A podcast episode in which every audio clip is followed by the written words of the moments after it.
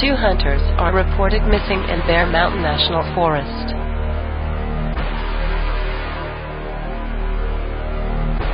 The Midwest sees the worst drought in 30 years.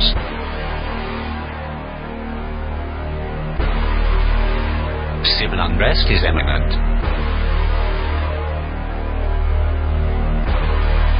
The Northeast power grid has blacked out.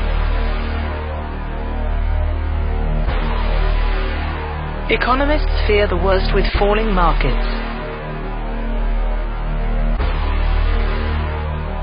In other news, the pandemic has gone global.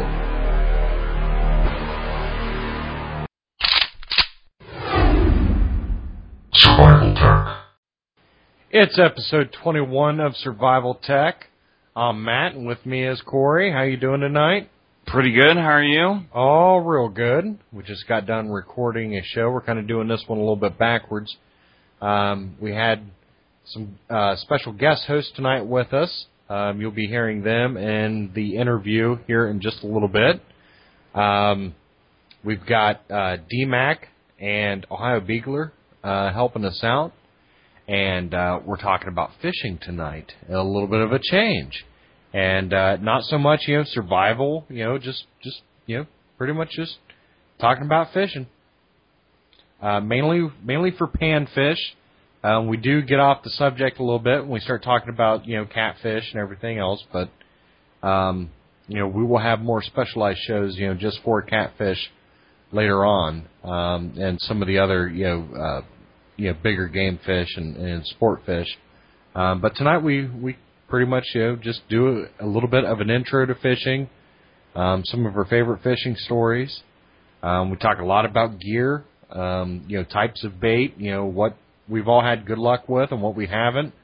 Um, and then we've we learned you know quite a bit. Um, uh, D-Mac and, and Ohio Beagler. Uh, his his you know first name's Sean, and uh, you know D-Mac is is Dave.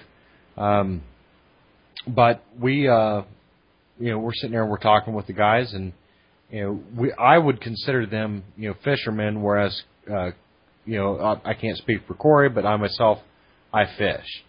Um, I don't take it real serious. You know, I'm a big catch and release guy. You know, when I do go fishing, and it's usually when I go fishing, I go fishing with the kids. Um, but we might have an opportunity to uh, get together with the guys and kind of go out a little bit and uh, you know hopefully have a fish fry.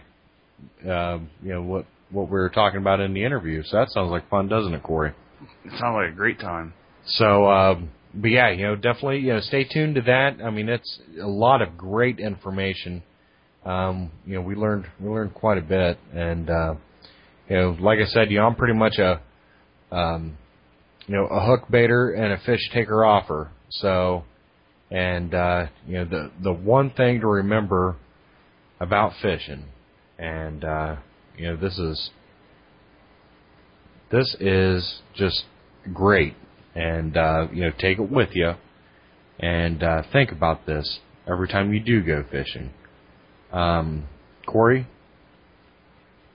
Corey, Yeah.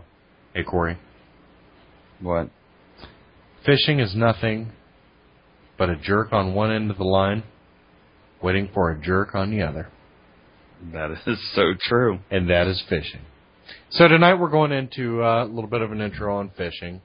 And uh, so let's uh, go ahead and get into it. But Corey, let's go ahead and start off with the intel report. Sounds good, Matt. Alrighty. What you are about to hear is confidential. The Survival Tech Intel Report. I'm going to start the intel report tonight, uh, introducing some of our uh, new members. Um, we are up to 61 members, um, so that's great news. I'm How glad. many? 61. Wow. So I'm very happy for us to uh, hit 61. Um, let's hope that uh, number keeps growing. Um, I know we have more listeners out there, and uh, just don't forget to come over and uh, join the show and uh, join the community. And you can do that by going to uh, survivaltech.webs.com and uh, just clicking members. Um, sign up. It's free to sign up. We don't charge nothing, and uh, you can have a a chance to uh, voice your opinion and uh, win some cool stuff during uh, some of our competi- or our contest giveaways that we that we do quite often, or try to do as often as we can. Yeah. So with that, I'm going to uh, uh, welcome our new members. We have uh, Lost at Sea three six nine, and they're from South Carolina. And we have uh, John, um, and he's from everywhere, and uh, Prep 100 from Iowa, and Whale from France. So uh, welcome to uh, you know, the show, all you guys, and uh, it's glad I'm glad to see you know more international members uh, coming on. Uh, Yeah, I think and this our female. second or third. That. Yeah, and a female, exactly. So, you know, definitely welcome, and, and we can't wait to get, you know, especially, um, you know, our other, uh, our um, other German um, member, um, uh, Kreisenfest. I, I hope. I, I, I'm sorry if I'm not pronouncing it correctly, um, but Kreisenfest and uh, Whale, we would love to hear uh, your European take on some of these, um, you know, sur- survival topics that we're bringing up. So, uh, yeah, this is this is very exciting for us.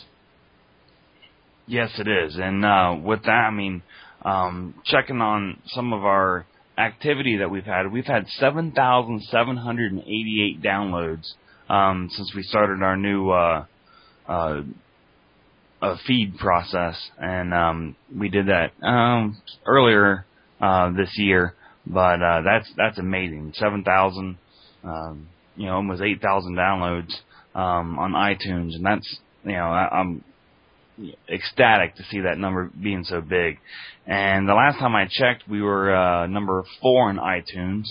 Um, and when you just type in survival in the, the category and bring it up in podcasts, um, and uh, one of them is uh, the Learn Spanish Survival Guide. So I'm not really, don't really include that. So that would make us number three. So uh, um, I'm happy to to see our name right up in the, you know, top five um, of podcasts because we really, you know, give this our heart and soul. And when me and Matt are, you know, not doing this podcast and we're just hanging out and and talking, usually, uh, you know, this is, you know, this is what we talk about. so even, you know, when we're not, you know, actually recording the show, where this is still still what we talk about.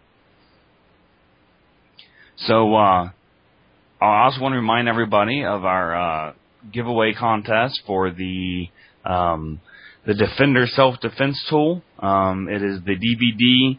Uh, it's the starter kit. Um, it's a general public training DVD and a Defender One, a clear Defender One, um, that was provided to us by uh, Master Peter Brusso in the interview that we did with him. Um, the contest you have to make your own improvised weapon. That contest ends next Friday night at midnight.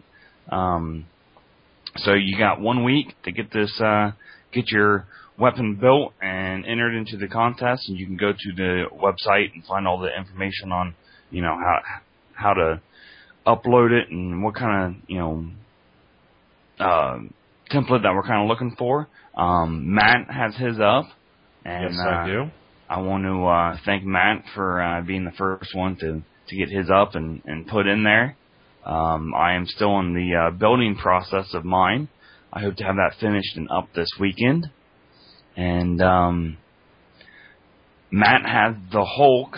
Um, if you haven't checked it out on our website, it's got a nice video that goes along with it, and uh, looks like he's about to take his head off in one of the swings. Yeah, was, what I ended up doing is is I ended up using um, uh, four sticks, uh, some paracord, and a sandstone rock, and uh, I ended up uh, tying up a monkey's fist, and then I lashed um, some sticks to it. Um, went ahead and I processed the sticks down to sharp points, um, and then I lashed them um, in all four directions uh, around the rock. Um, so there was, you know, um, uh, eight spikes all the way around, and the reason I lashed them was so I could I could replace the sticks as they broke and as needed, um, without having it permanent permanently you know weaved into the um, the monkey's fist because you know once once the stick breaks and you either have to really find um, a stick of the same diameter to take up that space in between. I didn't want that to happen, so I just went ahead and lashed it so it would be something that I could relash to it quick and uh, add spikes back to it. But I pretty much just uh, made a paracord handle. Um, I, I used a, a square weave um, for that, and uh, made about a four inch handle. And um, then I went ahead and uh, I made a pretty much just a, a connecting rope, and I sheathed it with a, a paracord wrapping technique. Um, and then I, I put the monkey fist on it, and then I, I lashed the spikes to it. It's very crude, but very effective. Um, the first swing, um, I'm not gonna lie, uh, I was I was kind of nervous about it um, because if those spikes didn't break, I had the potential of you know spiking myself in the back. So uh, I didn't swing it as hard because I, I, I still wanted to see it and and uh, you know swing with it, you know as I did, but uh, it did exactly what I what I needed to do. It uh, I, I swung it at a gallon milk jug, and um, it opened it up pretty good, and the spikes broke on the uh, on the first hit, and uh, my wife coaxed me into hitting it a second time with it, and uh, you know I smacked it pretty good second time, and uh, um, the rock should have been a little bit bigger. Um, uh, mainly in weight, uh, not necessarily size, but you know to find a little bit of a of a denser rock, you know that that would have you know helped out a little bit. But I tell you what, I would not want to be you know hit by it, and uh, and I nicknamed it you know the Hulk after my son's favorite superhero, and uh, you know Hulk smashes. So and that's what this thing does is you know Hulk smash. So you know, definitely go on, you know, check out the story. I put a little story on it. You know, that's that's one big thing that you have to have. Um, you have to have a story on why you're building it. You know, what what situation you're in that, that is causing you to build this weapon. And uh, you know, like I said, you know, uh, a video is a plus, um, but if all you can do is just pictures, you know, then that'll suffice as well.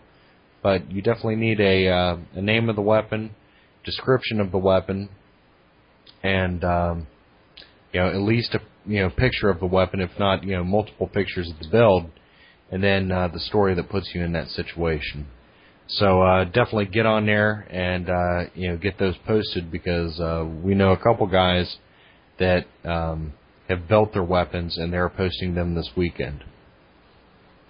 Yeah, it's uh, I think it's a good contest and uh, it'll be uh, voted on by uh, Matt and myself and uh, Peter Brusso, and uh, we're gonna you know talk about uh, the best you know story and weapon that was made, and uh, you know we are not eligible. Matt and I are not eligible um, to win, so uh, it should uh, should be pretty fun. So I can't wait to see you know some of the more posts uh, start popping up. And the one thing I want to end the uh, the intel report with is that um, you know, as many of you know, or if you've been listening to us, we have um, joined the uh, CERT um, in our area, uh, the Community Emergency Response Team, and uh, Matt and I and uh, my wife um, will be getting sworn in this uh, tomorrow morning. Um, unfortunately, uh, Matt's wife um, has to work, so she will be unable to. Right? Yep. She, yeah, she Yeah, she won't be able to attend. um, so uh, she'll be sworn in at a later date, but uh, we'll be sworn in and doing our first official um, team member training uh, session, uh, which we uh, go out and do. Uh, um, oh, my mind just went blank. Um, Damage assessment. Thank you. Yeah, damage assessment. Um, there's a neighborhood that we're going to be going to, and uh, most of the homes are going to be marked with some sort of damage, and we'll just be, you know, noting everything and uh, and writing them down. And uh, looks like uh, our cert will be having um, several different things popping up uh, for us to be attending and, and additional training. Um, there's going to be a uh, parade um, for a uh, local festival, Fireman's Festival, um, here in my town and uh, there will be needing CERT is going to be doing the um, traffic um, directing traffic during the while the parade is going on, and I had volunteered to uh, be doing that. So that should be fun and get some training on directing traffic. So uh, you know, stay tuned with us for uh, upcoming cert information, and uh, we'll let you all know how everything's going with that. So without further ado, um, let's break off and uh, head to the interview. Survival Tech. All right, this is Matt and Corey back with Survival Tech, and uh, we've got a special show tonight. We're using our conference call software here, and we've got two of our members in the forums. Um, we've got Ohio Beagler, better known as Sean. Can uh, go ahead and say hi, Sean, so everybody can hear your voice. And, Hey, what's going on, guys? and then we also got David Mack. Gentlemen, how's everybody doing? Doing Pretty great. good. Pretty good. And tonight we're going to be talking about kind of the intros on fishing and uh, mainly panfish. And uh, Corey and I, we fish, but these guys are fishermen. So um, we're just going to talk about some of the basics, kind of what to look for.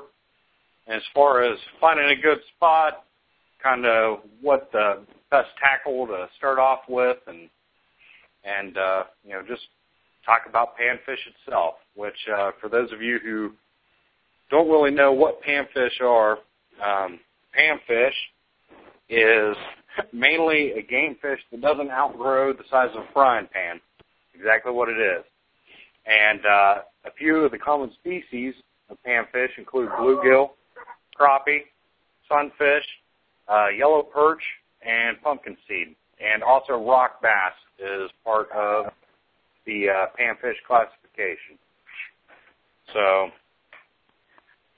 well, all right, guys, let's uh, go ahead and get into it. Um, Corey, you still got your your bamboo pole? Yeah, I still haven't. It's hanging up in my garage. because uh, that's what a lot of us started off on, and uh, that's exactly what we started off catching was bluegill. I just wanted to thank you guys for uh, coming on to the show and uh, doing this with us. I think it's going to be a, a fun show, and um, I think it's going to be a uh, continuation show when we get into kind of more in-depth and different species, um, you know, in later shows. I just want to say thanks for coming on, and it's going to be fun. Yeah, I We're happy to be appreciate here. that. Thanks you guys for having us. I, I apologize in advance because my beagles are barking in the background, so uh, it, it's going to be what it is. I'm hoping they stay silent for a little bit, but I'm not sure about that. We'll see. Oh, don't worry about it, buddy. That's why you Well, are that's a why you're- Exactly. Sorry, rabbit beagles, and yeah, we're out by the kennel and got a fire going and a nice cold beer, and uh, just ate some broth over the fire, and we're ready to roll. that sounds awesome. Wish uh, wish I could be out there joining you. That's for sure. You know, I'm too busy, you know, protecting my wife from possums. I guess. Yeah, there you go. Well, what do you guys want to talk about with panfish? I mean, Well- we're not necessarily experts on the panfish end of it, but uh, I, I'm sure that we can figure something out to chime in with you guys. Well, um, first thing to start is any of our other members that are big into fishing.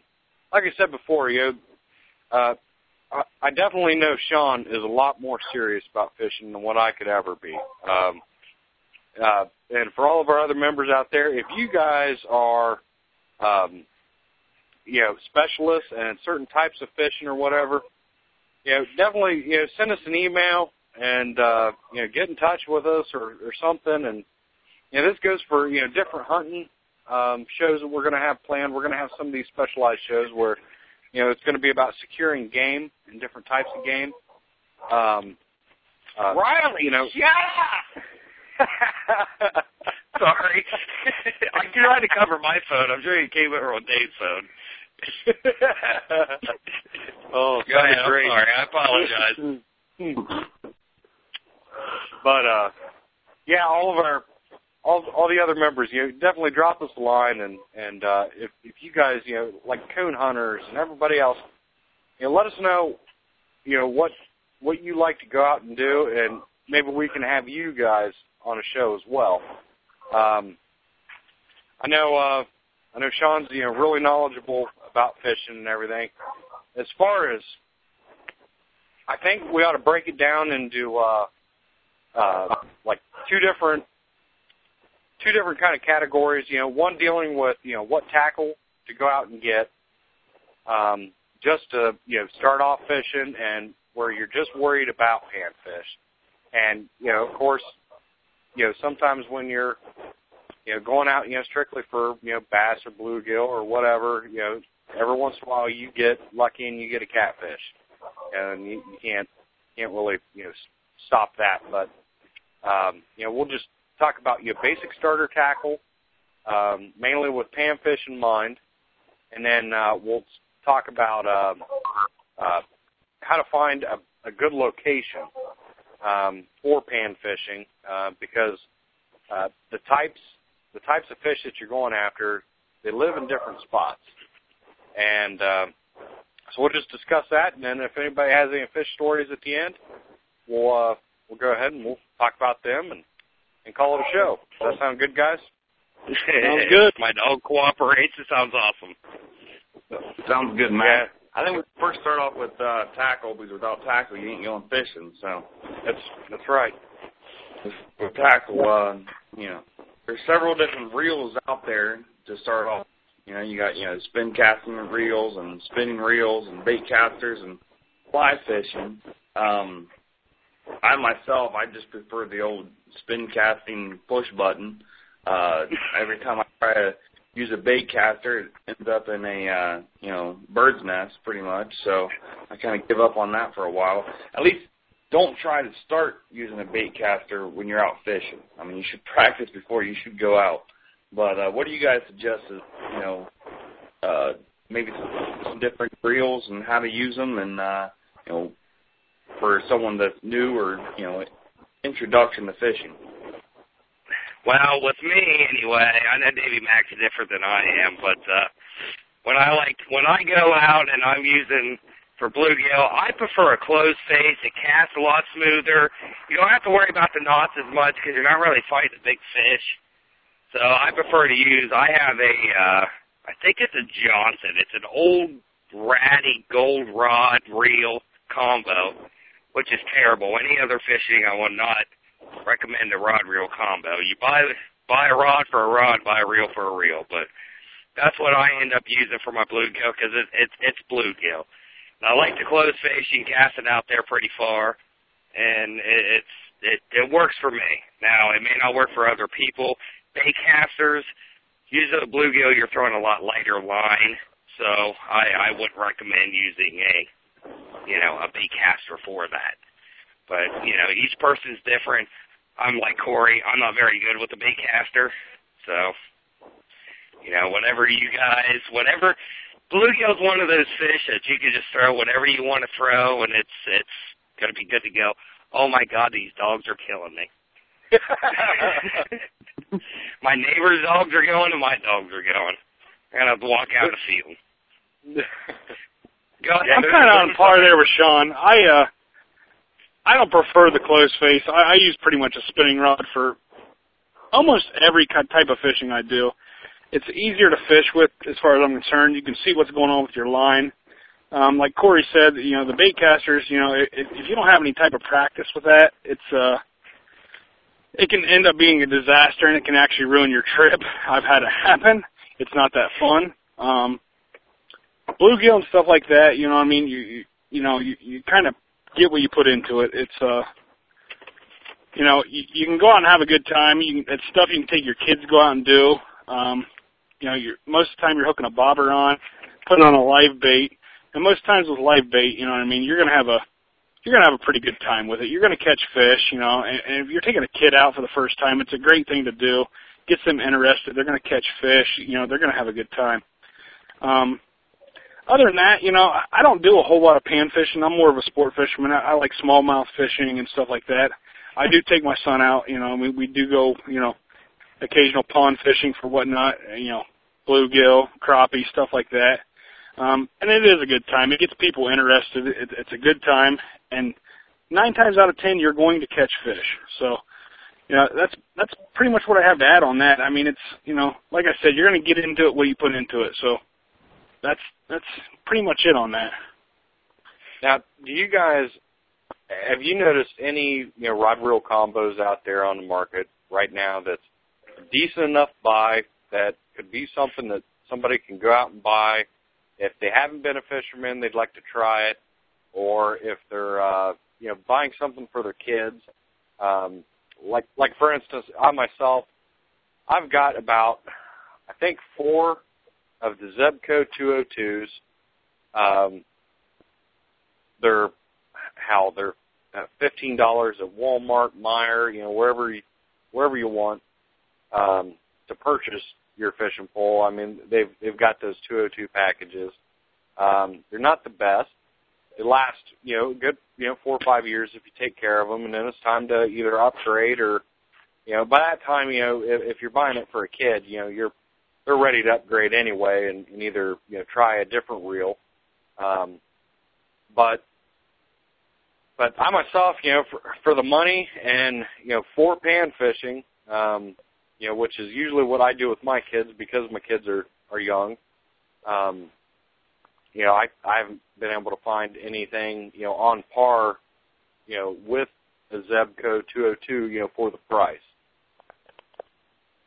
Yeah, I, like I, I would absolutely agree there. I mean, it, it's uh Zebco. I mean, you're not going to buy a bad rod and reel these days. Not that it's terrible. Not a, not for the recreational fisherman you know, the technology of fishing rods and fishing reels have all obviously been updated since we were kids. When we used to go out with our dads and had a Zebco 303, and you know that's all you had because, like a lot of people, my parents weren't real into fishing. It was more of a recreational thing. So, it's uh, you know, you can't really go wrong with any of those things.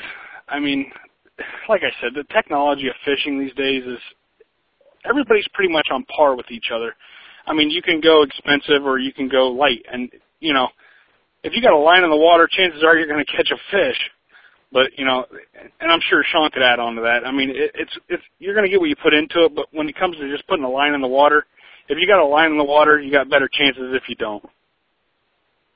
Well, the way I look at it, I mean, a lot of people sit there and buy the Zebcos. Zebcos is a great rod reel combo, especially if you're trying to get a kid involved or even for yourself. I mean, it, it's it's not necessarily heavy duty enough if you're wanting to, you know, tackle into a 10, 12 pound, you know, channel cat or stuff like that.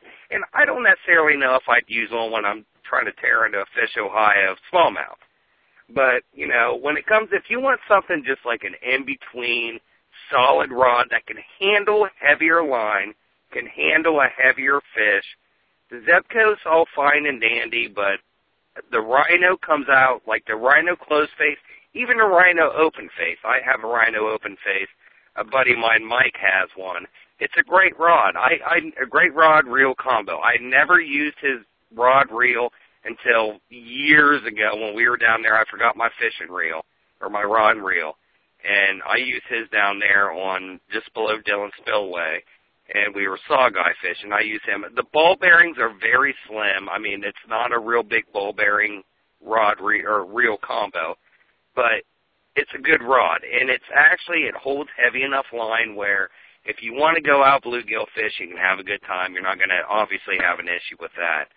But you know, if you do happen to you know snag into something a lot bigger, you got you got a little bit of backbone, you got a little bit of meat on there when you're coming up and you're fighting the fish. So I like the the Zebcos are great, and they're easy, they're simple, they're great.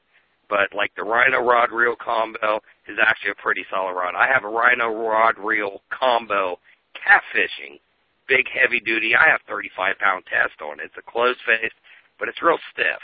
It's a nice rod reel combo, but you know if if the normal fisherman, I would get the open face or the closed face. You don't have to get the catfish rod with the glow tip, but it's a good solid rod reel combo. But that's just my opinion. Yeah, well, I sounds agree. good. I, uh, I have the uh the same the rod reel combo for catfish, I believe. Um and you know, I absolutely love it. but when I'm, you know, just going for a bluegill or you know smaller panfish, um, I have a uh, Zebco Micro trigger spin combo, um, and that thing just works great. I mean, I just have uh, four pound uh, Cajun line on it, I believe. Um, but I, I like the trigger spin, um, which has you know the trigger and the uh, the reel is actually underneath the rod. Um, but that works you know great for for anything I'm trying to do. It doesn't you know cast out real, real far, but then again, you know most of the ponds are um, lakes that I'm you know casting out to. I'm staying near the bank anyways, which is always uh when when I go fish, when I go even you know catfishing, which is mainly what I fish for is catfish. Um, I've I've always thought it ironic that you know when you're in the boat you cast towards the shore, and when you're on shore you cast out to the middle of the lake. That's exactly right. That's exactly That's what a great I do. analogy. Mhm. It is. It, it's exactly what I do because Dave and I are both really big cast fishermen, and Dave and I actually both get into tournaments. And I don't think we've not won money yet in any of the catfish tournaments we've been in. But No, yeah, you're we, right. We do pretty good. Yeah, you cast towards the bank or you cast as far out as you can. That's that's a good analogy. Uh, you guys haven't won any money because you haven't taken me with you. Because I am the world's greatest good luck charm. I've been in a couple tournaments and I fished next to my buddy and I've sat there and fished with him all night long as he's, you know, casting out and reeling in just left and right. And I've got my line, you know, ten foot away from his using the same bait and everything else. So when I go fishing, I'm usually just a good luck charm, and I'm also the uh, fish taker offer and the hook baiter. So Well, it's Yeah, not like Dave and I because every time we go out, I sit there and we'll go out and pre-fish, and I'll catch all the fish. You don't catch a damn thing. And then when we go out in a tournament, he's the one that carries my butt. So it just is the way it is. It's the same thing. It's awful. yeah.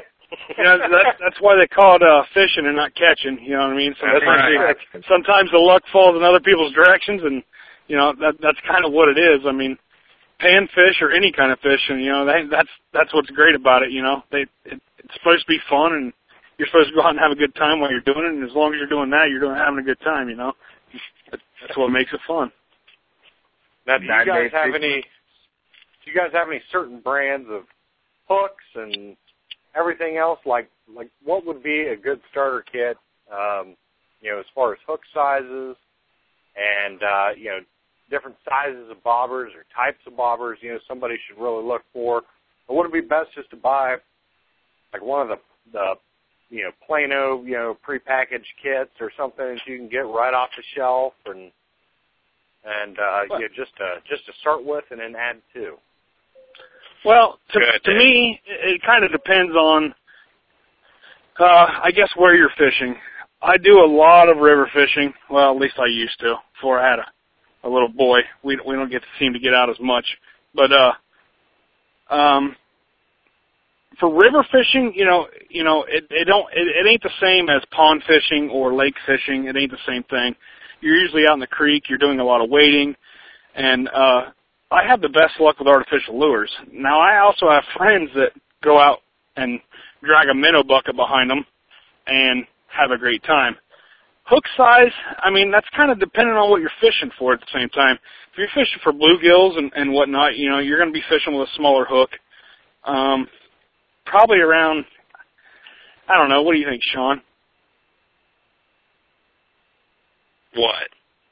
Size Well, I hook. think sit- I'll sit here listening to my dog barking the entire time we're doing this podcast. I'm listening to you. Uh, I don't know. I, I guess a, a good size hook would probably be around like you know five or six aught, something around like that. Maybe even smaller. Depends what you're I mean, for. and it really does. I mean, you know, where you're going really determines what you're taking with you. Um, if I was to to put together an all-around pack for any type of fishing, you know, I'd have some. I don't know. I guess I would call them medium-sized bobbers, probably one one and a half inch size bobbers. You know, those, those old-fashioned red and white bobbers do the same as the the fancy bobbers with the glow sticks on top of them, and you know anything else. Um, you know, the, the glow stick bobbers are obviously more for night type fishing, and you're going to get what you put into them. I've had the sling it bobbers. I've had you know the round bobbers like I'm talking about. I, I've had all kinds of bobbers. They pretty much all do the same thing. They keep your line where you want it and at the depth that you want your hook at. So, it, like I said, it really depends on what you're fishing for. I mean, obviously in a lake you're going to be fishing a little bit deeper, depending on where you're fishing at on the lake. I mean, if you're in the shallow part of it, you don't want your line just dragging the bottom. Or if uh, you know if you're in the river, you also want it shallows there there too, because you, most of the time rivers ain't as ain't as deep. But to me, it's it's more about where I'm at and what I'm doing. So.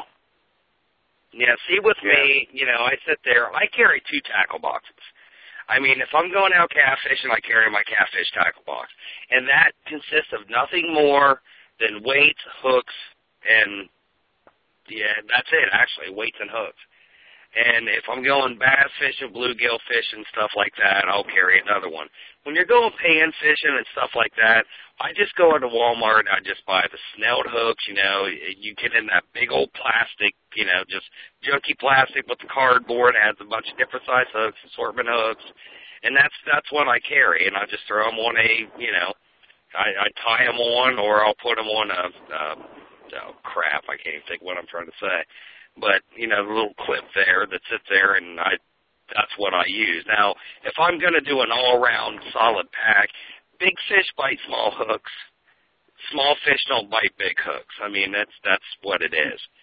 Now, catfishing wise, I use Gamakatsu Octopus Circle. Octopus Circle, not just octopus, not circle, but octopus circle.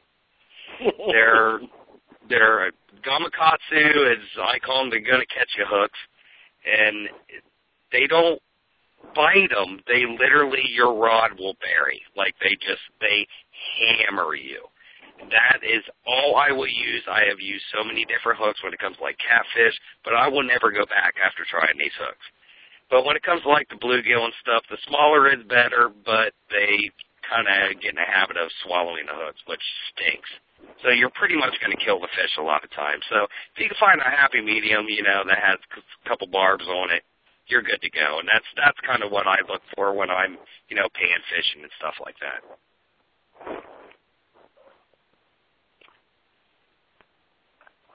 I want to add too. I mean, you know, there's a lot of artificial lures and whatnot you can use for panfish, just like you can for largemouth and smallmouth and anything else. I mean, you can go out with like rooster tails and you know, uh, twirly tail jigs and stuff like that, and, and you can catch these panfish or any other fish on these same lures. I mean, you're not necessarily limited to a hook and a worm or anything else. I mean, you could manufacture whatever you have on you, probably that's sparkly and shines and flutters through the water a little bit to catch fish. I mean, it it, it isn't necessarily set to one point in stone here. You know what I mean? Obviously, you're gonna have Right. better luck with uh, live bait, but I mean, that is what it is. I mean, it's whatever Are you guys act, are you guys talking about the rock bass in this one too?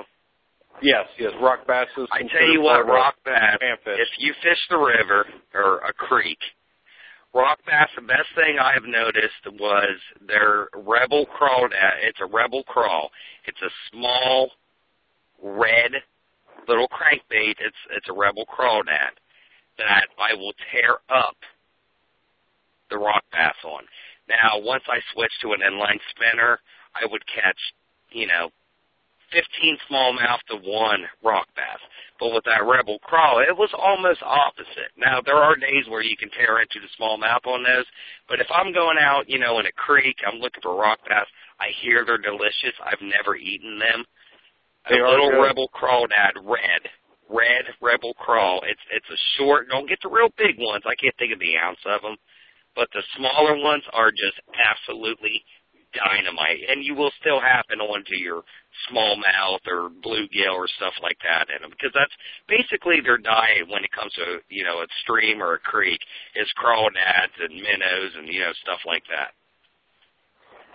Well, I tell you what, if since you haven't had rock bass, I strongly suggest next time you get a, a catch of, of some smallmouth or some rock bass, um, definitely go ahead and keep them. Corey and I, we had, we went out with our cousin. Uh, we were oh shoot, we're younger. Uh, I was probably 17, and um, it was you know quite a few years ago. But we just slayed the rock bass, and we caught it. Um, uh, believe it or not, out of a private pond that was stocked with them, and uh, we ended up having a rock bass um, cookout, and we just grilled them up, and man, they are fantastic. So, and I'm. I, you're not the only person I've ever heard say that how good they And are. I'm like not- I've never had them.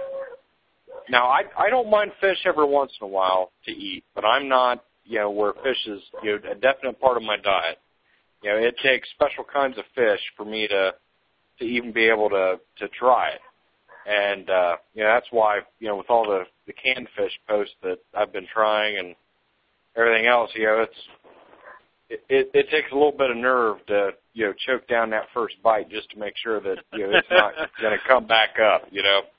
Um but but yeah, rock bass is is really good. And Corey can attest to it. You know, we we had a one hell of a cookout with them, and uh, you know, it's just know, all we did uh, to prepare them um, was uh, you know we made you know small little fillets out of them. You know, we didn't really worry about cleaning them. We just you know filleted the sides, and and there was there wasn't a lot of meat, but we caught enough to you know have have a uh, a decent sized meal. You know, with uh, uh, pouch potatoes and everything else. And for those of you who you know don't know what pouch potatoes are, you just take tinfoil and uh, cube up potatoes and uh, throw some butter in there and whatever else you want, and uh, you just cook them on the grill or uh, you know right over coals or you know whatever, and uh, yeah they they kick ass. You know the potatoes get real smoky and all, but they go great with uh, with fish. So If I remember right, we Fish had and chips. rock bass. and We had rock bass and uh, frog legs that night. yes, because we did go frog gigging too. And that was the first time we went frog gigging. So, but yeah, That's something was, I've never done. I actually just a buddy of mine's getting ready to ship out for the military, and he gave me like three of his frog gigs. So it's I'm not it's a big fun, frog man. leg guy, but it sounds like a party just getting them because I know a lot of people that'll eat them. So I've never been, Yeah. and I, I plan on maybe going here at some point. So, have, have you had frog legs before, Sean? Yeah, I've had frog legs at a Chinese Okay. restaurant, if you want to call it frog legs. Yeah, because I was going to say that. I don't know. Yeah, that, that's exactly what I was going to say. You know, try try it at that that Chinese restaurant over over yonder there, and uh, you know, it's what what what you end up preparing is about ten times better than what that is. So if you can choke that down, then uh, then you'll like you'll like frog legs because uh, What I remember, it's like fishy chicken. It's it's it's not. It- It's a combination between the two, and then I don't know if you guys ever had alligator. Alligator is like chickeny fish. It's like the opposite. It, it's it's it, that's the best way to describe alligator if you've ever had it. It's the opposite of frog legs. oh shoot, that's great. But yeah, yeah, hell, frog legs they're they're not bad. You know, especially it's all in how you prepare them. You know, and there's there's plenty of recipes out there. But um, as far as live bait, um, you know, everybody uses you know go and grab some night crawlers and and go when we're you know fishing for panfish. Um, I've used uh, mealworms, and um, I've also used shrimp. Um, have you guys found any? Uh, well, I guess you know shrimp's not really considered live bait because you know it's already you know just frozen salad shrimp. Um, but what other baits have you guys used and tried that uh, that you guys have had luck with? Waxworms. I've uh, pan fishing waxworms. That's all I will use. I've used uh I've used them numerous amounts of things. Um I've used uh locust when you, when you've had a good hatch on the locust, you know what I mean? The uh the real big bugs that buzz real loud. Right. Phenomenal. I mean it, it's probably one of the best bait bait attractants I've ever had. Um no kidding. catawba worms. That's another one. Growing catawba trees. You you catch them during you know the, the early spring, early summer, around that time in the area. It, it depends when they hatch. I mean, they're great great baits. Crickets. Um, you name it. I mean, when you're talking about a panfish, uh, you know, the panfish, they're pretty much uh, they're opportunistic. You throw something in front of their face and it wiggles around, they will eat it. You know what I mean? So th- there isn't really too much bad things you can throw in front of them that they won't eat. It just kind of, you know, depends on what time of year it is and whatnot. If there's plenty of bait fish around and they're plentiful, you get a little bit of trouble with the bite. But uh, other than that, I mean, anything that wiggles, live bait wise, you can't throw anything bad in front of them. Yeah, believe it or not, we went out um fishing and we forgot bait. Um, we did have bread with us because we were gonna you know feed the ducks, which uh, is a definite mistake for anybody that has ponds around you and whatever. You know, the we have one pond over by us, and uh, it's uh, we all call it Shitty Pond and uh, or Shitty Lake, and you know. if you have any type of food, you know, the ducks and the Canadian geese, they will absolutely attack you to try and get it. But uh so we uh we forgot our bait and we had our poles and everything. We're really looking forward to to fishing and uh we didn't want to go and get bait. So we ended up and I mean hell we could see the bluegill in the pond. And um we ended up using bread balls and we took bread and you know rolled it up you know between our, our uh, thumb and our four our fingers and and uh, balled it up and man put it right on the hook and hell we were we were catching all kinds of them and uh, so yeah David Mack is right. They you know panfish aren't you know opportunity getters. You know once once they have it you know right in front of them they'll they should bite. And you know if, if it's not a pond that's that's heavily fished, you know, you're going to have a hell of a lot more luck. I remember when I was a little kid, we, me and my, well, my mother's family, my parents and everybody, we went up to Lake Erie, went out on the fishing charter. Long story short, I puked my guts out. Well, anyway, I was, I don't know, seventh grade, and I don't even say, I was sixth grade. And I remember there was a swimming pool at the condo that we were staying at, and it had like a stream around, you know, just man-made rocky stream around. They had a bunch of those hybrid bluegills in there, you know, the ones with the big mouth but short body. And Mhm. I, I was doing that. I, I was out there. I couldn't catch anything in the lake. I was out there waiting, trying to catch fish, and you know, I didn't know what anything I was doing. So I started just taking dough balls and tossing out. I was catching all these. I mean, just tearing up these bluegill. I wasn't keeping them. I was catching and releasing. I remember the manager of the condo just coming out, just raising hell with me because I'm catching these fish in this little creek thing. But yeah, it just it's probably the people sat there and fed the bluegill those you know bread and stuff like that, and I I took. uh I took advantage of the situation and I was kissing the crap out of them. Hey Corey, haven't you used um, different types of, types of bait too? Like, uh, was it you that was telling me that you used uh, cut up hot dog at one time? Yeah, but I use that more for when I was catfishing. Okay, We I'm, running I'm sorry. bait. Yeah, not not so much panfish, but Yeah, I've heard Yeah, we- uh, hot dogs. A lot of people have used hot dogs. Oh my god, my dogs.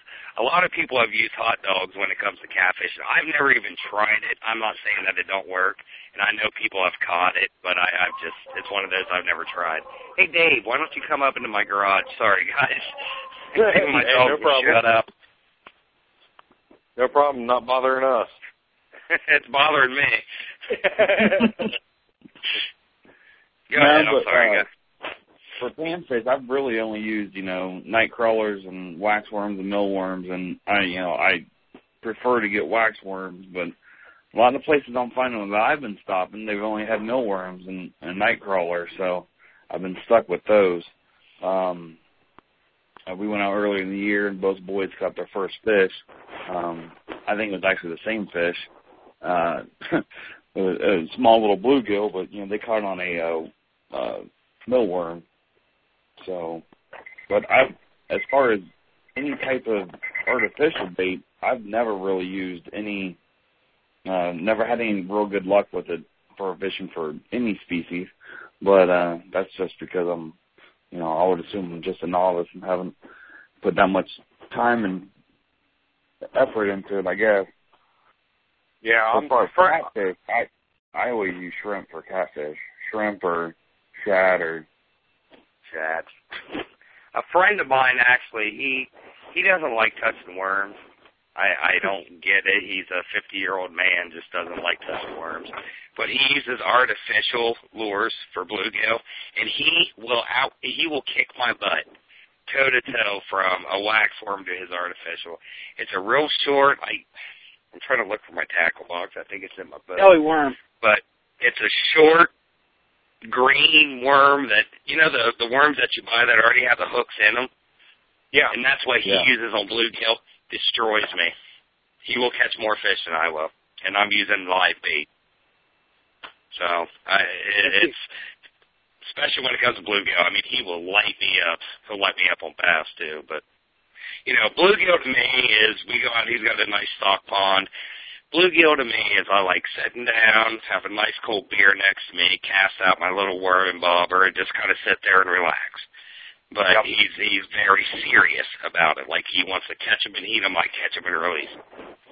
But and he catches more than I do because he he doesn't want to touch worms, and you know he's taking it a lot more serious than I am. So I know artificial bait will probably outfish live bait, as crappy as that sounds, but that's just the way things are now. Is it, is it because of the sense that they're putting into the baits, into the lures and all? I don't know if it's the scent or it's the action or the fact that, you know, I don't know about you guys, I'll cast my bobber out there and let it sit for 20 minutes. You know, this is at least moving because you get into that on catfish. I mean, you grab the active fish and move on. I'm assuming bluegill's probably the same way. You grab the active fish and move on. And if you're constantly casting and constantly covering different area, you'll be grabbing different fish that are hungry, ready to eat, and bite that hook. I don't know if that's the truth, but if I was a betting man, which I kind of am, I would say that's what it is. You grab the active fish and move on. Instead of just sitting there letting your bobber and your worm disintegrate, you know, these active fish are biting. You, you keep casting and just, you know, moving areas because you don't cast in the same spot 35 times and grab and move on. And, and there's nothing wrong with that. That's actually a great way to fish. That's actually the better way to fish if you're trying to put, you know, food in your stomach. That's awesome. Yeah, see, I'm a lot like Corey. Um, never had any real luck with lures and uh, you know artificial baits, after some of the baits that you guys have been talking about tonight, I'm I think I'm going to try it again. And those those crawdads, that's uh, that's pretty neat. That's pretty interesting because I I really do like rock bass and. uh um, I think on my next fishing trip out, I'm going to go and get some of those and uh, you know see what we can do. So yeah, I'll show you yeah, what's kind cool. of getting Dave and do that. When, and actually, we're all local here, so we can all get together and Davey Mac to put on a clinic for you how to catch smallmouth and rock bass in the river. So Oh, that'd be great. we can all get together and do a wade trip sometime. Oh, That'd be great. I'm game. do a uh, big fish fry afterwards. Um, bring my uh, you know turkey deep fryer and set it up for fish and have a big old fish fry. There you go. Like I'm, I'm pretty much right in the middle of all of us, so we Right. can just do it here. That sounds good, man. Sounds good. And we'll videotape it and uh, you know show everybody on the on the members page. You know us having a good time. Wish you There were you here. go. Wish you were here and drinking a beer. Yeah, That's there you right. go. So frosty tops, and let's go. So guys, when when we're looking for, oh, I'm sorry, Corey, go ahead. I was going to jump to a different topic, and go ahead. What kind of sinkers do you guys prefer to use? Because I've been Good you know, question. switching mine about a lot.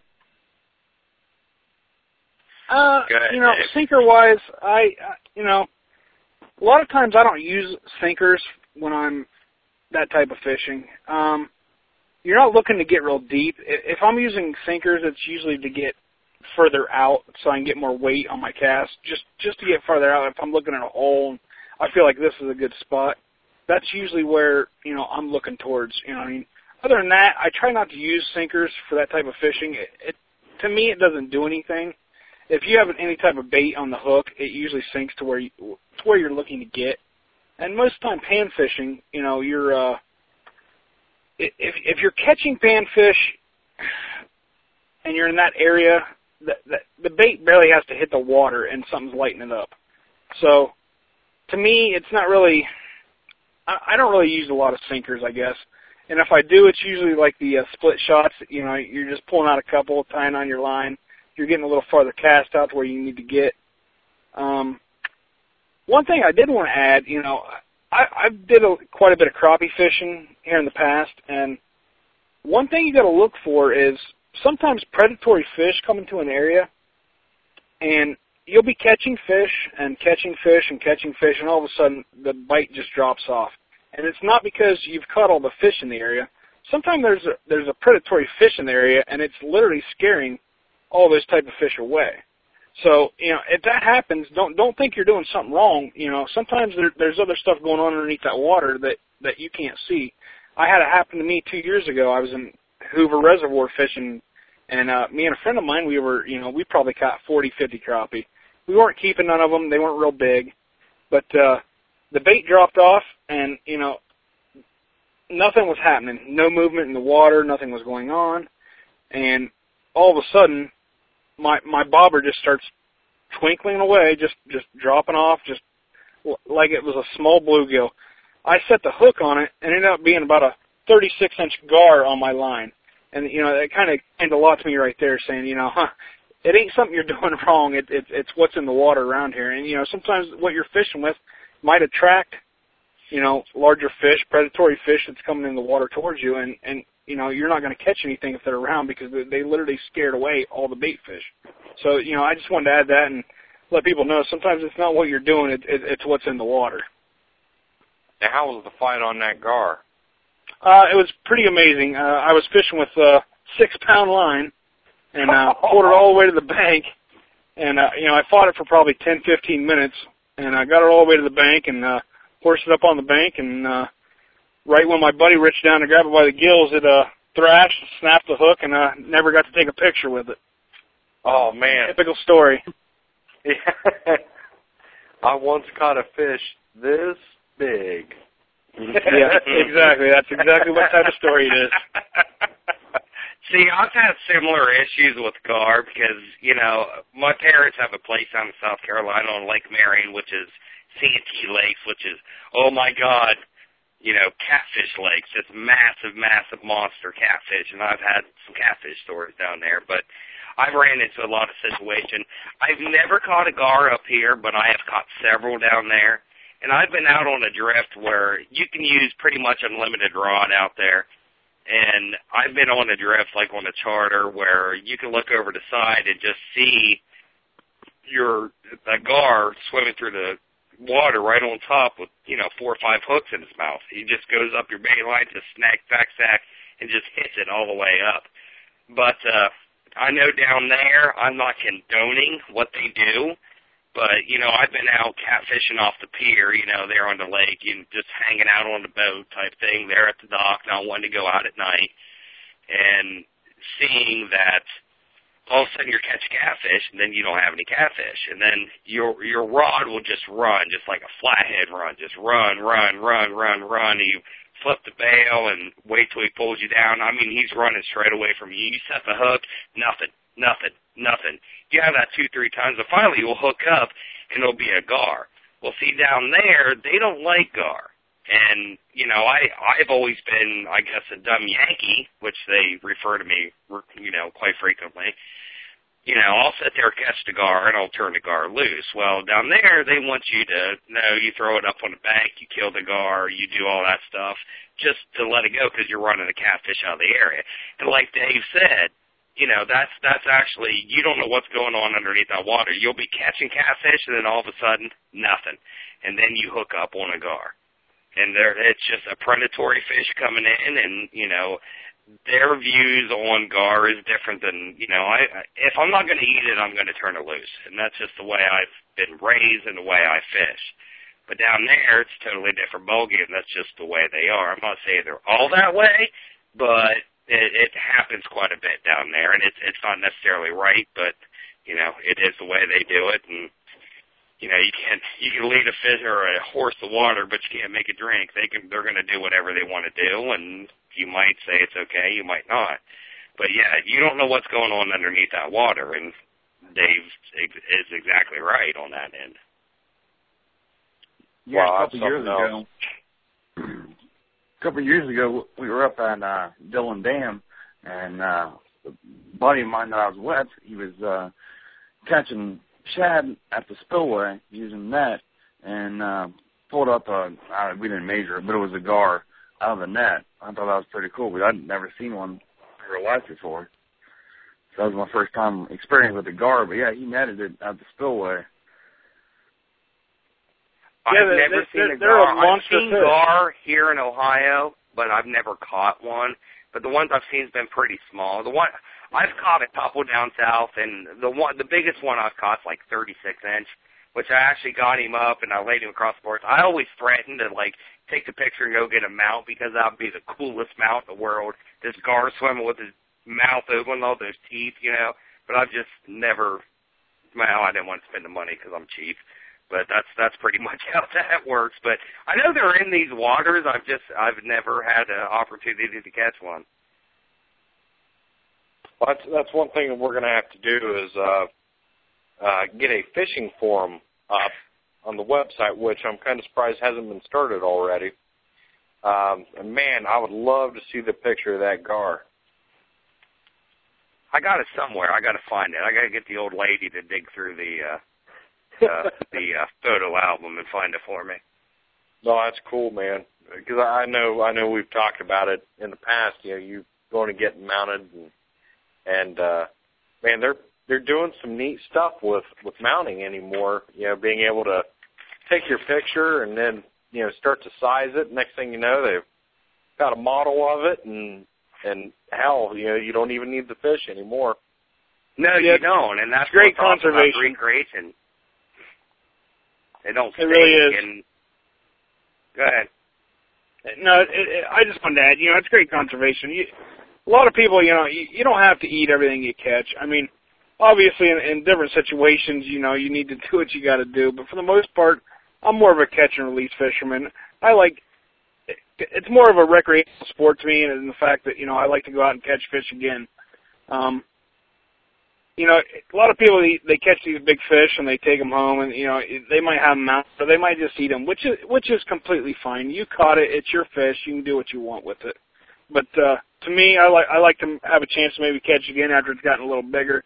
So uh, if if you ever catch a big one and you know you're not feeling too great about keeping it or whatever, you know, pull it out, take some pictures, take some measurements, turn it in. You know, they can re- recreate it almost to the exact specifications of what you caught. You know what I mean? And you don't have to, you know, harm anything or kill it. And and I'm not against it by any means. I just, you know, you know, around Ohio here, it, it's nice to go out and hit some nice fisheries and catch some fish. And you know, you, you don't get that too many places. So you know, if you can preserve it, preserve it. If if you don't want to, that's fine. You know, that's your deal.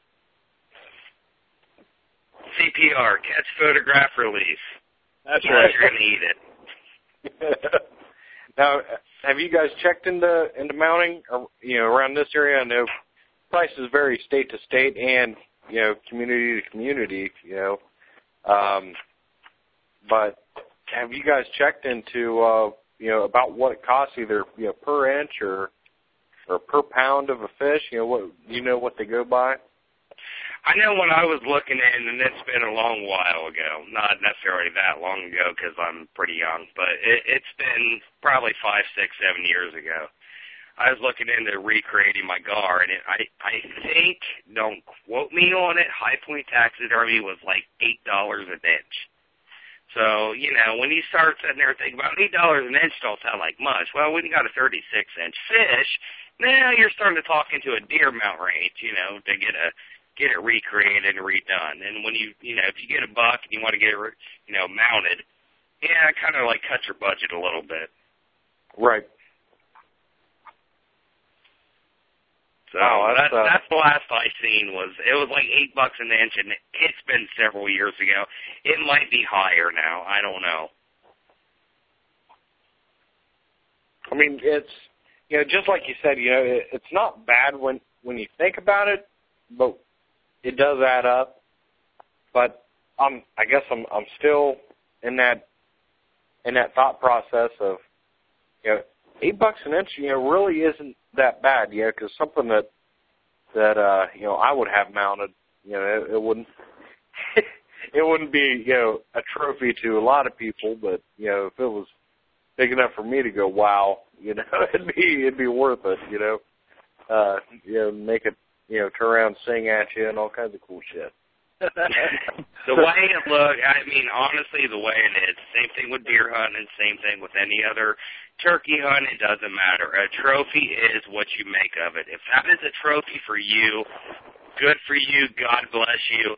You got what you wanted. Congratulations. So it doesn't matter if you catch a 16 inch bass you think is Billy badass and you go ahead and get it mounted. The trophy is what you see in it. And that's any deer, any turkey, any fish, period. Yeah, my father-in-law down in Tennessee went down to visit him, and uh, him and his wife, and when we got down there, uh, you know, drove all night and everything. Got down there, you know, slept for about two hours, and and he was real excited because we're going to the taxidermist, and uh, so we go out and man, we're going, we're hitting all these back back roads, and I mean, you know, we're looking, we're seeing farms and everything, and he's like, yeah, it's for sale if you guys want to move down here.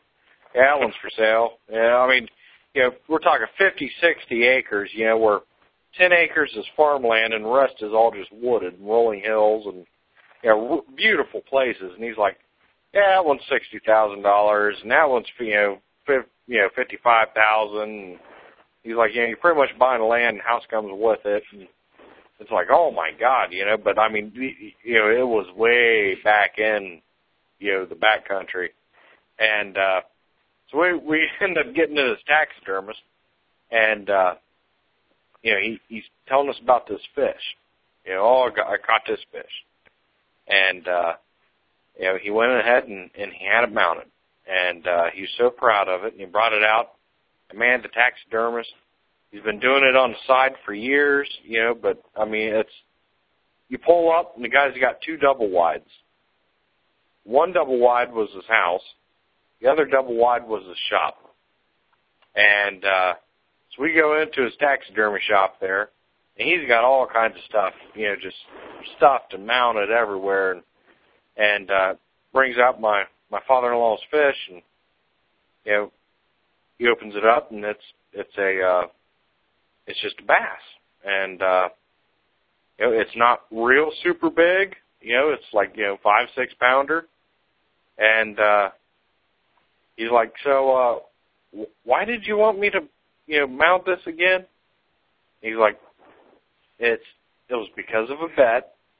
Um, the guy said there wasn't any big fish in this pond, and when I pulled this thing out, they couldn't believe it.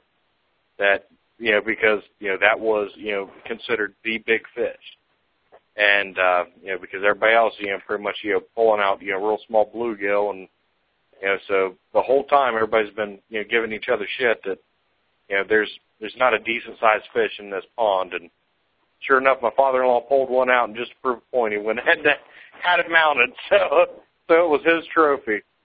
So it was Yeah. it was pretty funny. But man the guy did good work. And and if i remember right now he did um take the fish. And i want to say it was like 180 bucks for that mount but yeah, see, I caught a muskie ago last year. I caught a muskie down at Salt Fork here in Ohio. I forgot you guys got out of country, out of state people.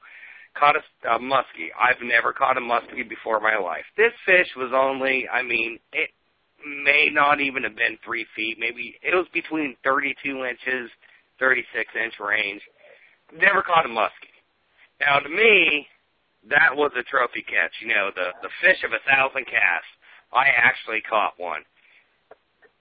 that would have been another one to get mounted, even though it's not a monster. But how often do you can you actually sit there and say, especially when you're not really fishing for them, that you caught a muskie, or you caught a Right. northern pike, or you caught, you know, it's just a trophy is what you see in it. I've known people that sit there. I'm sitting here looking at a skull mac or a skull mount Davy Mac and I done for my buddy. First buck he ever shot. It's a real tall little fork horn. But you know what? It's a trophy to him. He didn't want the rack, but we went ahead and mounted it anyway. It's the first buck he's ever killed. He's 50 years old. You know, it may not mean necessarily something to him, but it meant something to me and Dave that you know he shot this buck on you know our property, and it, it is a trophy is what you see in it. And there's no size limit. It doesn't matter if it's you know big buck club or it doesn't matter if it's monster. Dave shot a monster buck this past year out of my place. I was tickled shitless that he shot. I was ecstatic. It's not a monster buck, but it's a real nice mature deer, and I I think I was more excited than he was when you know he came. Said, "Oh, I thought it was bigger." I was ecstatic. It was a nice buck, mature buck.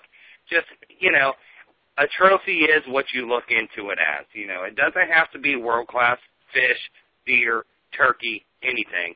It is what it is. You know, if if you're happy and ecstatic with it, that's all that matters. Kids, anything. The kids are excited for catching a little bluegill. That's a trophy in their book, and you know that's how you keep these you know younger kids growing up being hunter, fishermen, outdoorsmen, stuff like that. That's right. And by the time you get home, you know that little bluegill, you know, the size of the palm of your hand, it turns into a ten pounder easy. Yes, Uh, it it does. doesn't matter if you're a little kid or not. That's kind of what happens anyway. you be a 30 year old man like, yeah, I caught this uh, bluegill. It's actually about the size of my hand. By the time you get home, it's it's it's pretty much up to your shoulder. Yeah. that happens with more than just fish. So Yeah, exactly. We'd like to dream, wouldn't we? yeah. oh shoot. Speaking of trophies, Well, guys- you know what you make of it. Uh, I, you know, almost. I was thinking about getting my deer mounted this year that I had shot, um, but then everyone started laughing at me because it was a doe. But it was my first deer I ever shot, so I was thinking about, you know, going ahead and getting it mounted. A good Nothing friend of with that. mine. It, no, there isn't. A good friend of mine, actually, his son shot a nice buck this year, but his first deer was a doe, and his dad promised him, "Your first deer you shoot, I'll get it mounted." And he's got like four buck mounts in his living room and a doe mount because he said, "You know what? First deer he shot, he went ahead and got that doe mount. You know, just full head, you know, doe mount, beautiful mount, but it's a doe." There's nothing wrong with that. You know, when my daughter Emily is old enough and she shoots her first deer, by God, you're going to get it mounted. And that's it. It doesn't matter if it's a button buck. It doesn't matter if it's a spike. It doesn't matter if it's a doe. You're getting it mounted. You know, it, it's your for, first deer. My first deer is a little basket rack eight point. Actually, I think it's seven point. It's in my living room right now. Actually, it's in my daughter's playroom, which is off my living room. But it's in there right now. My first deer, I wanted to get mounted. It didn't matter what it cost. I was getting it mounted as my first deer. And that's the best way to, you know, Emily could be older and she gets a doe, or you know, your kids could be older and get a doe, and they come in and say, "Yep, that's my deer hanging up on the wall." Because it's one of those things that when it's sitting there, people are going to ask questions like, "Oh, yeah, where'd you get that?" or "What did you do?" or you know, and it's a conversation starter, and they're proud of it no matter what it is. A trophy is what you know. A trophy is what you put into it. That's Yeah. awesome, That's guys. so true. Yeah.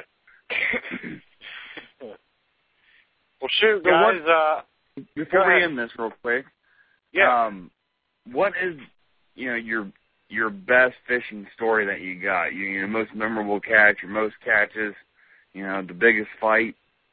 What's the one that sticks out, you know, in your mind the most? Go ahead, Dave. Uh, I've got so many. Let's see here. Uh, I'll tell probably you one of the most go- ones that stick out in my mouth, right in my head now, is uh, I, I was on a fishing trip with my friends. We went to Pennsylvania. His his family owns a, a cabin. It, it's it's on a, it's called uh, Penn. It's uh, in Weikert, Pennsylvania.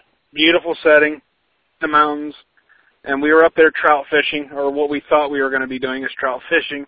Didn't seem to catch any trout. Um, I ended up taking all my normal river fishing stuff from here, taking it up there, and I, uh, I uh, pretty much I, I caught a, a ton of fish. But uh, the second day we were out, we walked down to a part we hadn't been in yet, and it was a little dead end little hole there where it was backwash into the creek. I cast in, and I hooked into something I had no idea what it was. Finally got it on the bait. It ended up being a uh, what's called a chain pickerel. Looks a lot like a, uh, I guess it'd be like a muskie or a uh, a northern pike, something like that. And uh, I first type of fish like that I ever caught, and uh, I'll never ever forget it. I mean, they'd never seen the creek. No, they'd never heard anybody catching one, and for the longest time, I told everybody it was a northern pike until I I talked to his dad. and He's like, "Yeah, it's a pickerel." So, and they acted like it was some kind of dirt fish or something, but uh, I was still pretty proud of it. The only sad part behind the whole story was it's another one of them uh, taking pictures and forget about it. But uh, my buddy that took a picture, he put the camera in his pocket, and we were wading that river later that day, and he tripped over a big rock and ruined the camera. And I, Oh, I never got man. to picture the damn fish. So another oh, one of my man. stories again of fish I caught and never had to show anybody. Well, Oh, wow. I, I, I guess my story is going to be the one that got away, just to you know leave everybody hanging. Um, South Carolina, we were out on a fishing charter. We have a boat and everything down there, but it's kind of nice to go out with the charters because you learn how to you know kind of use the lake a little bit more, know where the fish are biting, which area they're biting.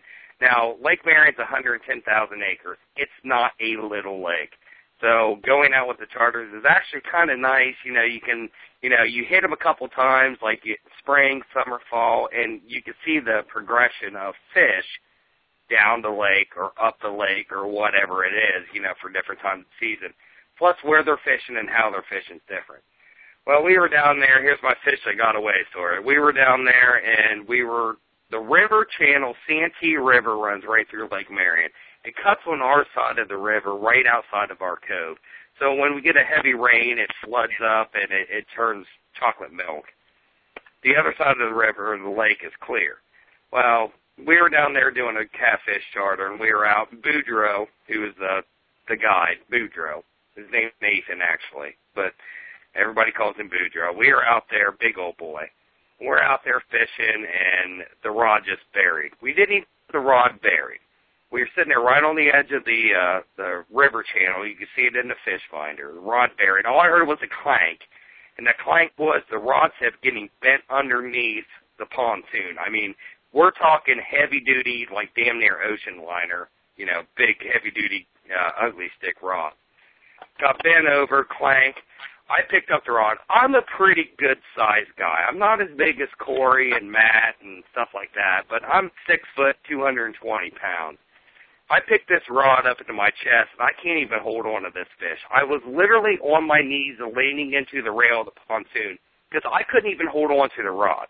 It took everything I have with two hands to hold on to the rod. And I stand up and I'd reach down to reel and I just lose it. I, I my left arm just could not hold that rod and I'd lay right back into the side. So I sat there and fiddly farted around with this damn fish for probably 30 seconds. I just I I got him off the bonnet, but I just couldn't get him in. And all of a sudden, boom! It just went limp. And I reeled up. I literally snapped this heavy duty eagle claw hook in half.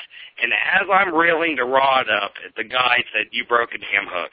Madder than hell. Broke a hook. This guy's a commercial fisherman. He knows what he's doing. He's like, you know what, that was about a seventy pound catfish. He said it just broke the hook. He had one other do it that year. He said it's it's eagle claw hooks.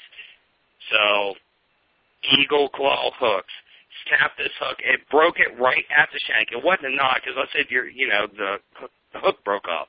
He said it wasn't my knot. It wasn't my line.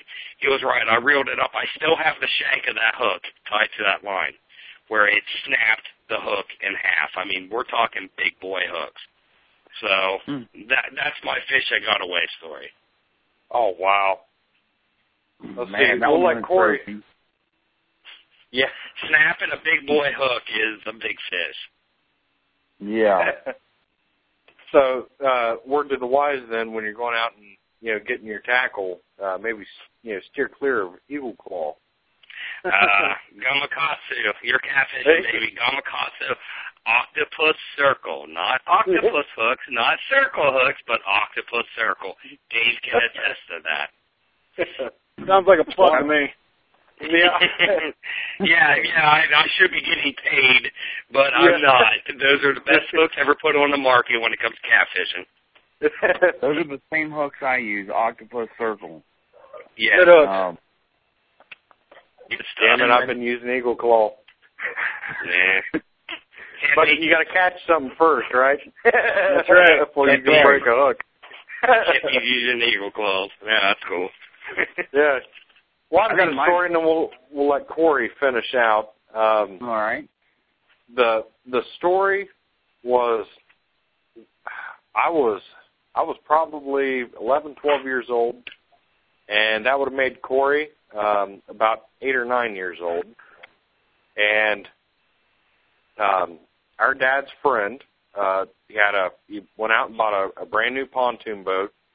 It was one of those uh, uh, cabin cruiser pontoons that so you could actually you know zip up the walls and everything and turn it into an actual sleeping cabin. And uh yeah, it was it was kick ass boat and he took us out on Buckeye Lake and uh you know invited us out for the whole day and we're out there and we're fishing and uh Buckeye Lake is is here in central Ohio. And uh so we got out on the boat and we're we're fishing and and uh I caught my my very first catfish when we we're out there. And uh I caught a 21 inch catfish. It was the biggest of the day. And, you know, being, being 11, 12, you know, catching a catfish and having, you know, it was a really good fight and, you know, not knowing what to expect because, you know, hell, I've only caught, you know, bass and, uh, you know, bluegill, you know, up until then, you know, never really fished for catfish and never been out on a boat. It's the first time I was on a boat. And, uh, um, uh, Corey, I think he had a, a 17 incher, and uh, Dad caught a 16 inch. And you know, getting getting Dad out, you know, actually fishing with us. Um, Dad would take us fishing, but Dad didn't really care to fish. Dad did a lot of fishing when he was a kid. That was mainly his, uh, you know, summer vacations because uh, uh, our grandpa is a hell of a fisherman, and uh, he's forgot a more he's forgot more about fishing than what Corey and I will ever know. And uh you know, he uh he's you know from Montana and all, so they you know that's you know, they used to do a lot of, you know, fly fishing and, and whatnot. But um so anyway, you know, we we get these uh we get these catfish and uh and we get them all um get them all home and everything and and we take them out to Grandpa's, and Grandpa's going to show us you know, the correct way to to clean a catfish because because we're so proud we kept them. We're going to eat them, and and uh, sure enough, out he breaks a board and his hammer and a nail, and uh, he, he takes that damn nail and he you know drives it right through that catfish, right through his head, and uh, you know he starts skinning it and everything and you know cutting fillets off and you know cuts the head off and sure enough you know the head's still you know uh trying to mouth breathe and and uh you know it was it was just a great time. You know we went ahead and we soaked them up and the next night we had them uh on the grill. And we're so proud because we're going to eat eat catfish that we caught and That's the best way to got, do it right there. Oh man, once we got, you know, we took that very first bite, and every single one of us in the house that was trying it just about puked because it tastes just like Buckeye Lake. it was the nastiest catfish I've ever had, and it took me a couple years before I tried catfish again. And at least the second time around, it didn't taste bad at all. But uh, my uh, Corey's great grandparents lived next door. And sure enough, we took that catfish over to them and we said, look, you know, this doesn't really taste right. Um, you know, if you guys would, you know, like to try a piece, you know, the, the boys caught them and, uh, you know, sure enough, they ate it for dinner that night and they said it was one of the best catfish that they've ever had. So, so go figure, you know, but, Um, but yeah, that, that's my story. It was a you know a 21 inch catfish. It tasted like shit. So My, yeah, uh, that was, I remember that. I remember that whole thing. yeah, yeah, good old good old Tom. And man, that I don't know whatever happened to that pontoon boat, but I tell you what, you know, even even today, you know, because I mean this was early '90s when uh, when we had this trip, um, and you know he bought a brand new then. If I had that boat now, I would think I was king shit just because it was so cool. Because everything, and like I said, it, everything just zipped up and, man, it, it turned into a floating cabin. It was like a uh, like a tent house boat. It was the neatest thing ever. Yeah, my story also takes place at uh, Buckeye Lake, but a little more uh, recent. Um, four years ago, we went out on a boat, uh, a small little fishing boat, me and my wife and uh, a good friend of mine, and we were fishing. and We found the deep hole in Buckeye Lake, which is amazing.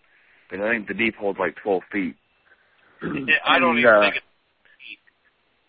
yeah, it's uh, and you can almost walk across that lake. But uh, there's one deep spot that I know of, and we found it, and we were using shrimp that night, and we had a brand new package of shrimp, just bought it from Kroger's, the frozen shrimp. Um, it still had you know the legs, and you know wasn't deveined or anything, and uh, grabbed it, and we were breaking them in half, um, and it was like a 30 count of shrimp, and uh, we ended up running out of bait that night. We ran out of shrimp. That's what ended the the fishing trip. We caught 48 catfish that night, and uh, the biggest one uh, we kept several. We didn't keep them all. Um, was a 14 pound catfish, um, which I caught, which was my biggest catfish that uh, you know I had caught that I could remember. Um, but yeah, it was a, a great time. 48 catfish in one night, and ran out of bait, and that's what ended the trip. And brought them home and played them up that night, and cooked them up, and drank a few cold beers with them, and they tasted fine. I loved them. yeah, I guess mine was just sick or something. oh shoot. And I'm sorry, one- guys. My uh, my phone dropped dead on me. My phone actually didn't drop dead. I lost connection, so I'm on Dave's phone here. So Hey, uh, no problem. talking. No problem. I just uh we'll go ahead and we'll we'll cut this podcast. I just wanted to thank you guys, you know, for all of your insight tonight. You guys have been really helpful. Um you know, for those who are new to fishing or for those who are, have been fishing all their lives, you know, hopefully somebody learned something. And uh you know, let's go ahead and get a, a forum started about fishing so uh you know we can we can share everything from uh you know the the novice to the professional and uh you know start getting some ideas out there and uh you know I, I know you know quite a few members that are uh pretty serious fishermen and uh you know that you know th- this can only grow and and everybody else and uh and you know thanks guys you know I, I really appreciate your time tonight I tell you what, Yeah, guys, uh, we're glad you guys had us on. We appreciate what you're doing, and hope you guys keep up the good work, man. We we enjoy listening to you and enjoy being part of what you guys are doing. Yeah, Yeah, and great, uh, man. For anybody listening out there, you better get your weapons up because we're coming for you. That's right. That's right. In fact, that that's what I was going to say is uh, you know, the Survival Tech membership contest number three. Uh, what you're what you're uh, uh, vying for here is uh, it's a Defender DVD with the Defender One in clear plastic. Um, that was supplied by by Master Peter Brusso, and um, you know I want to thank him for for supplying that. But you have one week left. Um, we're recording this on uh, Friday. What is today? The fifteenth, believe it is. Yes, fifteenth. We've got uh, we've got until next Friday. Next Friday at midnight. Um, the contest is over, and we will have the winner. You know, probably sometime in, on on Saturday. Um, we will post the winner. Uh, right now, I have my weapon up uh, in the forums. Um, go and check it out. Uh, you know, I've, I've got a nickname on it. You know, the the name of it. I've got a description of what it is. I've got a video of it. You know, of the build and the testing. Um, and then I've got my story. You know, posted up. I think I think that's that's going to be the hardest thing is you know putting together a, a clever story. Um, but you know I've got mine up, and uh, you know the Hulk does smash. So I, I nicknamed mine the Hulk after uh, my boy's favorite superhero here, and uh, you know he helped me build it and, and everything. So uh, yeah, it's uh, it's pretty neat. You know, it's it's pretty decent damage against a, uh, a gallon milk jug. So and I know I know Sean and uh, you know Davy Mack. They're they're going like hell on nerves this weekend, and they're going to have some pretty kick-ass posts. So you know, for all of you out there, you know, if you want, Corey, uh, do you remember how much um, the Defender package is? uh, What what Peter's selling them for? I think it's twenty nine ninety five. Okay, I was going to say uh, probably thirty dollars. So if this is a, you know, I'm I'm taking care of the shipping charges. You know, whoever wins, you know, you're going to get this in the mail for free from Survival Tech and Peter Brusso. Um, it's a thirty dollar value, and uh, you know, all you have to do is make a weapon. And uh, you know, I was I was joking uh, in an email that I sent out to the members last week, saying, "Hey guys, you know, get get everything up, and uh, you know, because right now a sharpened stick will win." And uh, Davey Mack and Sean, they're they're really jumping the bar up. You know, I, I had to get something up just to you know, kind of you know, hopefully, you know, get some other people thinking and everything else. You know, not because I am I'm not eligible to win the contest. Um, neither is Corey, and uh, neither are our wives. And you know, uh, uh, my wife is probably not going to make one. Um, but anyway, um, go ahead and, and you know, if you're not a member, become a member. Go ahead and uh, you know get your weapons up there because uh, when when Davey Mack and Sean post theirs, it sounds like theirs are going to be the ones to beat. So. Uh, um, you know, I'm I'm looking forward to it definitely, and I I think Corey, you're building yours this weekend too, right? That's the plan. So, yeah, you guys have till next Friday, and uh, yeah, it's uh, it's it's pretty neat, pretty neat. So, guys, I want to thank you again, and uh, Corey, why don't you go ahead and and send us out? So uh, until next week, uh, don't forget to check our uh, website at www.survivaltech.webs.com. Send us an email at survival.tech at yahoo.com and stay alive, America. Later, guys. Later, fellas.